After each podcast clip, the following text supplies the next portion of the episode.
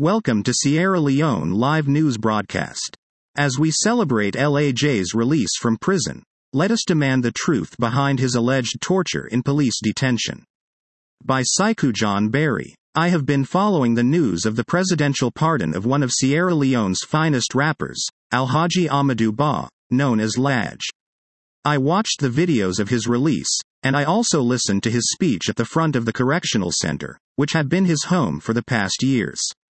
I pray that he adheres to what he has promised, among which are to be a law abiding citizen and also promote peace in the country. As the publicity of his release from prison spread like wildfire across the globe, as he continues to celebrate his newfound freedom, I want to remind LAJ that those who were behind what he and some of his family members, including his father and his colleague artists, went through at the hands of the Sierra Leone police in Benghazi are still around, and some of them are still powerful.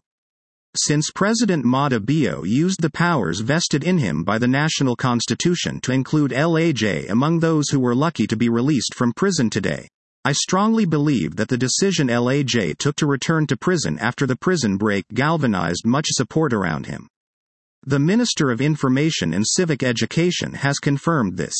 However, as one of those who had raised concerns about the human rights violations LAJ and others suffered at the hands of the Sierra Leone police, SLP, like the alleged beating and the apparent removal of his dreadlocks while in police custody at the notorious police paramilitary detention center called Benghazi in Freetown. I wish President Maada Bio's government would institute an independent investigation into the alleged human rights violations that took place at Benghazi. I think Sierra Leoneans would like to know about the lawfulness of the removal of his dreadlocks and other inhumane treatments he endured during his arrest and detention. Also, I believe that citizens are supposed to demand an independent investigation into such human rights violations, and anyone found wanting should be subjected to the law. As a democratic state, it would be unfair and unjust for powerful people or politicians to subject people they perceive as a threat to them or their political existence to inhumane and degrading treatments just to make them powerless and helpless, including locking them up and then capitalize on a situation wherein the victim will turn around and thank those who engineered their predicaments for their release. I am not saying LAJ didn't commit any crime, but those who charged him with robbery with aggravation or robbery knew that was wrong, and such moves were designed to keep him silent in prison and make him feel powerless and helpless. I just believe that many actions taken during LAJ's arrest through his sentence were designed to take him out of society and to thwart him from engaging in national conversations on national issues, especially political issues. In addition, those who were parading around the world, including on social media, saying LAJ was a threat to society and he was so lawless that the Sierra Leone police's action against him during his detention was justifiable was proven wrong when LAJ voluntarily returned to his prison cell after the jailbreak on the 26th of November. His return to prison after the jailbreak demonstrated that LAJ was not as lawless as the way those people wanted us and the rest of the world wanted us to believe. In addition, whether LAJ single handedly returned to prison or he was advised by his lawyer or family members, his return to prison painted his character and person with a completely different paint than those who were defending the ill treatments he went through during his arrest, tortured, charged, and sentenced to Pademba Road Correctional Center.